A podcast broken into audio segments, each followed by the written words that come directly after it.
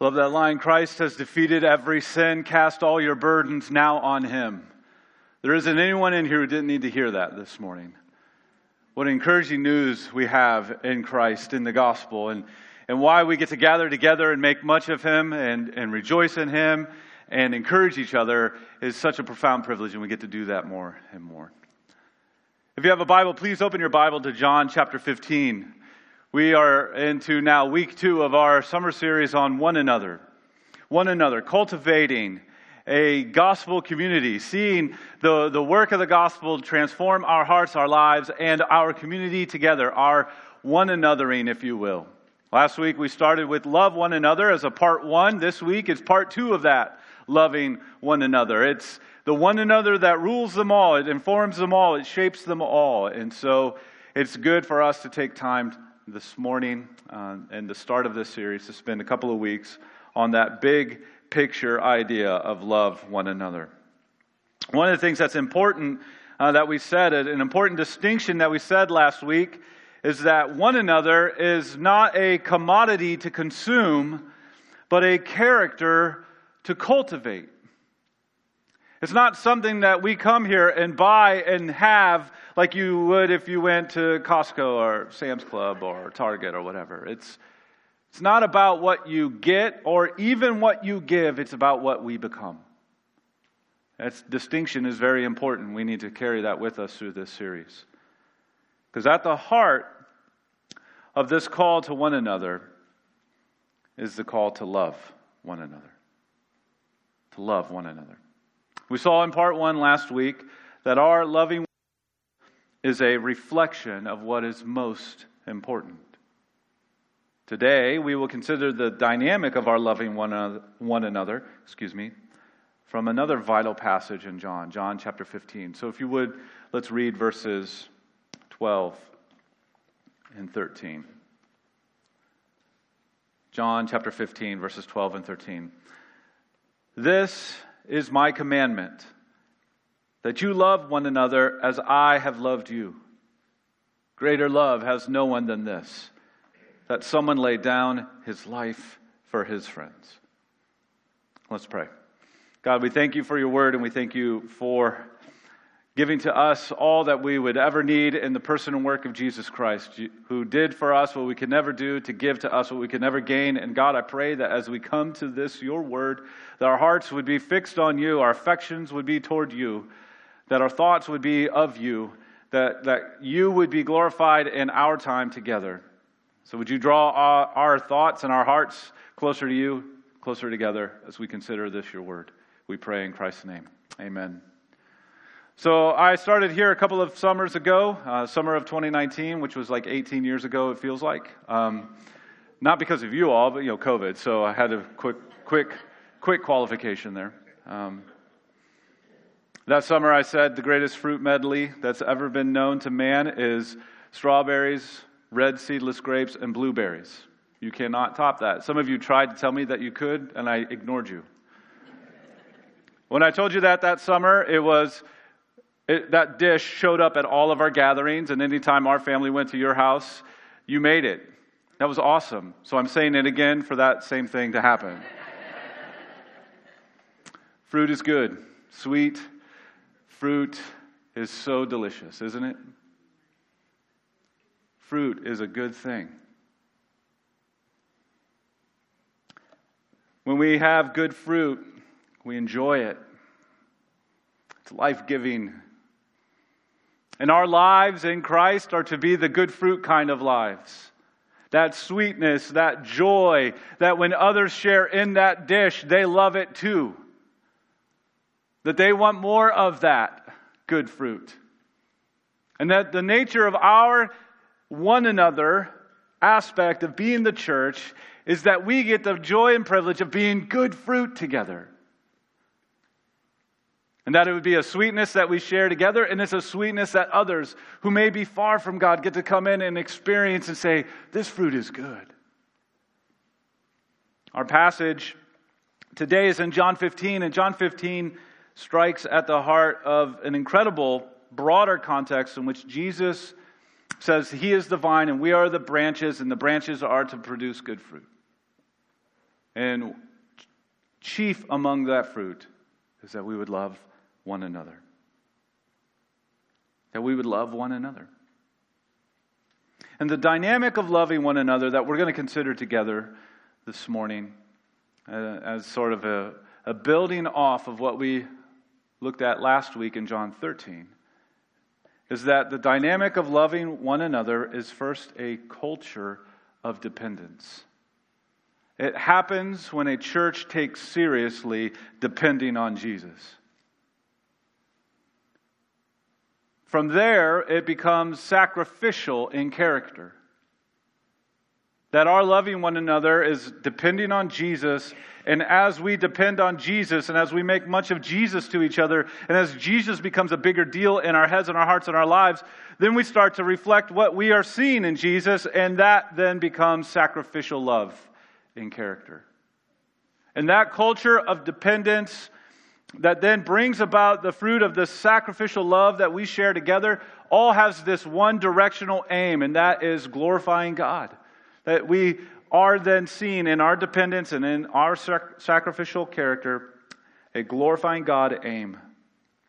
That's where we're heading this, together this morning. So, first, culture of dependence. As you would maybe know or see or maybe are familiar with, John 15 is, is a famous chapter, mainly because of the abiding in Christ description that Jesus talks through. In the context here, we find vine and branches and bearing fruit. If you would, just look back a few verses, and we find in verses 4 and 5 these words Abide in me, Jesus says, and I in you. As a branch cannot bear fruit by itself unless it abides in the vine, Neither can you unless you abide in me. I am the vine, you are the branches. Whoever abides in me and I in him, he it is that bears much fruit. For apart from me, you can do nothing. Very foundational, very important, very crucial.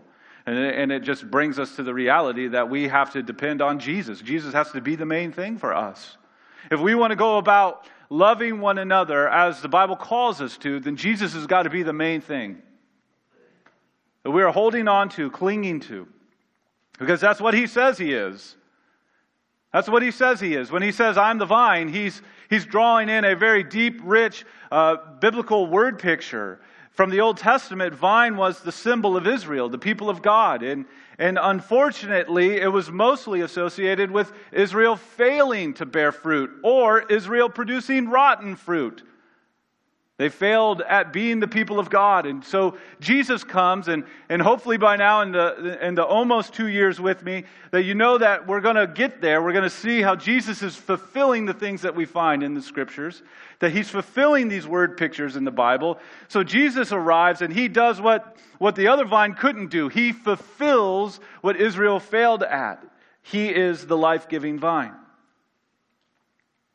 He is the true and greater vine that never fails. And we are now to remain in Him, cling to Him, depend on Him, because, very important for us, is that no branch is self sustaining. Every branch is totally reliant on the vine for life. That mindset, that, that shift in thinking and understanding is, has to take deep root in us if we want to go about loving one another. Branches, us, you, me, we get our lives, our life from the vine, Jesus, and the vine brings forth its fruit through the branches. Get that. Jesus wants to bear good fruit in and through your life. You. Yes, you sitting in this room or watching online in, in your home or wherever you might be. Yes, you. You're not insignificant. You're quite significant to Jesus. He wants to, to bear good fruit in and through your life. Kind of fruit that is sweet and delicious and joy producing. As we think about this, as we wrestle with that, when we see that there's some two realities that just come flooding straight to the top. One, we can't produce fruit on our own. Two, Jesus is fully sufficient to produce fruit in us. We can't do it, Jesus fully sufficiently can. And these two realities compel us to be a dependent people, to be a, a Jesus oriented people, a trusting in that all that God has provided for us through Christ people. That there would be a culture of dependence on all that God has given to us through Jesus Christ, accessible to us through the gospel. Because without it, there would be very little loving one another. If you take away a culture of dependence, the sacrificial nature of love one another isn't just gonna happen. We're to reflect that which we hold most important, as we considered last week. And so I'm pleading with all of us, with my own heart that can be stubborn and stupid, that Jesus needs to be that which is most important so that we can get going reflecting Him. How, how do we then see a culture of dependence take shape in the life of our church, in our lives as people, but then as a church? Well, there are two things. It, it, needs to be saturated in prayer, and it needs to be saturated with the Word. It needs to be saturated in prayer together, and it needs to be saturated in the Word together.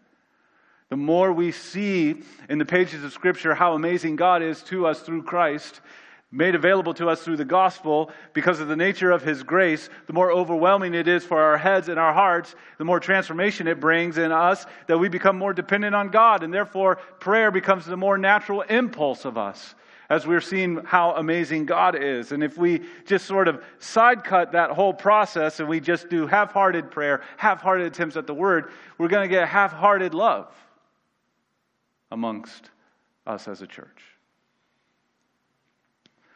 Looking back in John 15, he says it all wrapped up in one verse, verse 7. If you abide in me and my words abide in you, we need to be saturated with the word. Ask, prayer, whatever you wish and it will be done for you. Christ is calling us to this life of dependence on him, and he's saying, Bank on me, trust in me, look to me. I have enough. I am enough. I don't run dry.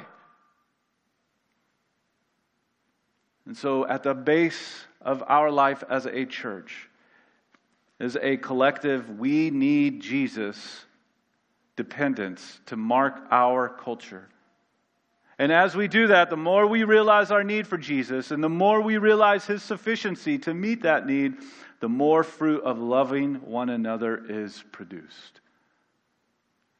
The more we see how awesome Jesus is, the more it changes us individually and collectively, and the more good fruit we get to enjoy.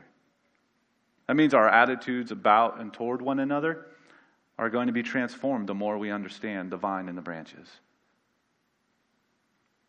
Crucial. The kind of love one another that we're called to happens out of a culture of dependence on Jesus. And that leads us then to see that it is sacrificial in character. Our loving one another is sacrificial in character. If we're going to be reflecting that which we see in Jesus, then our care and our love and our attentions with each other are going to be sacrificial. That is, we live out of what we have received. We live out of what we have received. You can't give what you don't have, or at least have experienced. So the more we grasp what we have in Christ, the more it changes us and is reflected from us. Let's go back to our verse 12. Jesus speaking, he says, This is my commandment that you love one another as I have loved you. That you love one another as I have loved you. And so he's loved them really well over the course of his time with them as he's speaking to his disciples. But he has in view what's coming next. This is on the night that he would betray, be betrayed, and what comes next is death. Death in their place, death in their place that brings about their salvation and redemption and rescue. So he's not just talking about how he loved them in this life, but he's also in mind, in view, he knows what's coming next, and that's exactly what he alludes to in verse 13, if you would look there. Greater love has no one than this that someone lay down his life for his friends. This is anticipating the cross. anticipating the Son of God who took on humanity, lived a life that we could not live, to die a death that we deserved, to give us something we could never earn, to take us to a place we could never go. He did all of that so that we could be declared right with God, even though there's nothing right about us. That he did all that, not just that we could be declared right with God, but brought into the family of God, that we go from being an orphan to a treasured son and precious daughter. He did all of that fully and sufficiently. And he doesn't do 97% of it and say, you have 3% on the hook. No, he did it all. He took it all on the cross. He despised its shame, the shame of our sin, and he heaped it onto his shoulders that were beaten and broken and bloody, and he went to a cross, and there he paid it in full, nailing it to the cross, and you bear it no more. He did that. He lived a life perfect. He was tempted in every way, but yet was without sin. He faced it all. Christ has defeated every sin. Cast now all your burdens on him sacrificial. Christ's love was purposeful. It wasn't accidental and it wasn't passive. He showed up with great intentions. He showed up with hostile intentions to defeat sin, death, and Satan. And he did so selflessly, self giving, purposeful, intentional. He lays down his life. The more we behold that, the more that transforms our heads and our hearts and our lives, the more that sort of character, that sacrificial character of love shows up in our love of one another. Think of 1 John 3:16. It's the other John 3:16. I'll, I'll just say that here. I like this one a little bit better than the other one. 1 John 3:16 says this, "By this we know love." That he laid down his life for us, and we ought to lay down our lives for the brothers. You see what's, what's happening here? The, the nature of our loving one another is directly linked and tied to the nature of Christ loving us. So the character of Christ gets formed in us as a church. And it starts to get experienced in our lives together. And that's compelling. That's incredible. That's good fruit that we share in. It's attractive to those who are weak and wobbly and, and hurting and longing. Or take Romans 5 8, another one of those verses that are incredibly compelling. God shows his love for us in that while we were still sinners, Christ died for us. The nature of Christ's love has an impact on the nature of our love. And our loving one another is to follow in character and kind. Now, if there were only somewhere in the Bible a passage that could give us some tangible expressions of this sort of sacrificial love, if only we had something that could give us some concrete street level, curb level, everyday kind of life moments, like if only, oh, wait, we do.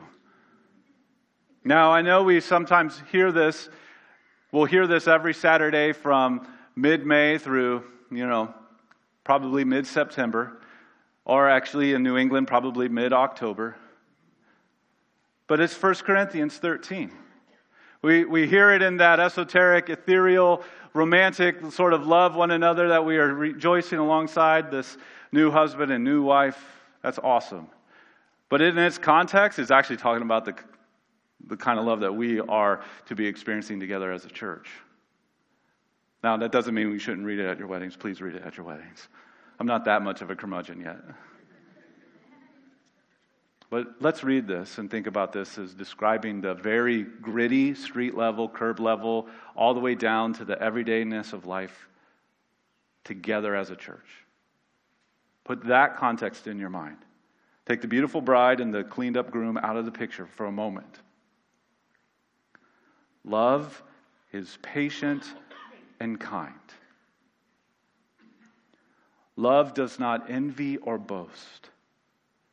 It is not arrogant or rude. It does not insist on its own way. It is not irritable or resentful. It does not rejoice at wrongdoing, but rejoices with the truth. Love bears all things, believes all things, hopes all things, endures all things. When you think about that as the way we interact and spend our lives together as a church family, doesn't that carry with it a little bit more grit? Doesn't it feel like it sinks down a little bit further into our lives? It's not just this beautiful, like, Instagram worthy picture moment. It's like the nitty gritty stuff. Think about what sacrificial love is from this passage it is patient, it is kind, it rejoices with truth. It bears all things, it believes all things, it hopes all things, it endures all things. That upward and outward dynamic of loving in that way. Every day, every week, as a church family. I think also now what it doesn't do. Sacrificial love doesn't envy or boast, it doesn't get proud or rude It doesn't insist on its own way. Oof. That one gets the rip. All the other ones, okay, sure. But then that one, oof, doesn't insist on its own way. And then doesn't rejoice at wrongdoing. Listen to that. A culture of dependence on Jesus produces the fruit of sacrificial love in Jesus, or in sacrificial love in our lives as we are beholding Jesus. And if we just kept 1 Corinthians 13 in view, that's the sort of love that is to mark our fellowship together. Now, that dependence and that sacrificial character all are moving somewhere. They all have a trajectory. It's, it's not just aimless, it's actually very targeted. Depending on Jesus and reflecting Him in the way we love each other all happen not for our own good, though that's good. It all happens ultimately for the glory of God. That its aim is the glory of God. That we love one another to the glory of God. That the goal of the fruit of loving one another carries with it an incredible motivator, and that being the glory of God. And there are two verses that help us see this in our immediate context that situate the aim of our loving one another on the glorifying of God. First is in verse 8, if you would look there. John 15, verse 8. By this, so Jesus' instruction about the vine and the branches and the producing fruit and the following after him and dependence on him, by this, our culture of dependence and our sacrificial in character love, my Father is glorified. How you bear much fruit and so prove to be my disciples. The trajectory and aim of depending on Jesus and reflecting Him in the way that we love each other is to bring God glory. It's not actually even to boast about how awesome and loving our church is. It's great to be able to say that, yes. But the ultimate aim is to say, Jesus is awesome. We're going to hold on to him as he holds on to us. And we're going to love one another as we see in the person and work of Christ because God is worth all the glory. The other verse that deposits that idea into our hearts, but then carries with it something that you and I get to experience is verse 11. Look at this. This is amazing. These things Jesus just was explaining to them vine and branches and fruit and love one another in God's glory. These things I have spoken to you that my joy may be in you and that your joy may be full. Maybe you don't see it right at, right at the first glance, but let's take into consideration this. One thing is the source and goal of love is God. God is the source of love. We experience it through Christ and the gospel. And the goal of that is to bring God glory. So God is the source of love and God is the goal of love and that he gets glory. In the midst of that, this sort of God centeredness, this sort of God dependence that continually reels our hearts in to see that He is worth it brings to us the greatest joy we could know. And that is the greatest joy is found in living for God's glory. The joy that we can experience together is to be so committed to God and following after Him that we realize that His glory and our joy are not distant, polarized ends. That in fact, our joy massively increases as God massively increases as the main thing in our lives as a church. And this whole experience of God's love to us in Christ brings about to us a redemption and transformation that changes how we live out our lives. That we begin living out how we've been loved. And this brings a profound joy, all to the glory of God. So, would it make sense to live in contrary to such love? Would it make sense to live in an antithetical way to the kind of love that we have received? And doesn't the source of love and the goal of love and the experience of love make the sacri- sacrificial character of loving one another not really that much of a sacrifice when you think about it? And how compelling would it be? How compelling would it be to those who do not feel loved, to those who haven't experienced all that much love, to those longing for love, if they connected with a church body that was growing at loving one another, just as we've considered together. I'm confident that that would be very, very compelling. We can lay down our self interest when we see and understand and experience the love of God for us in Christ.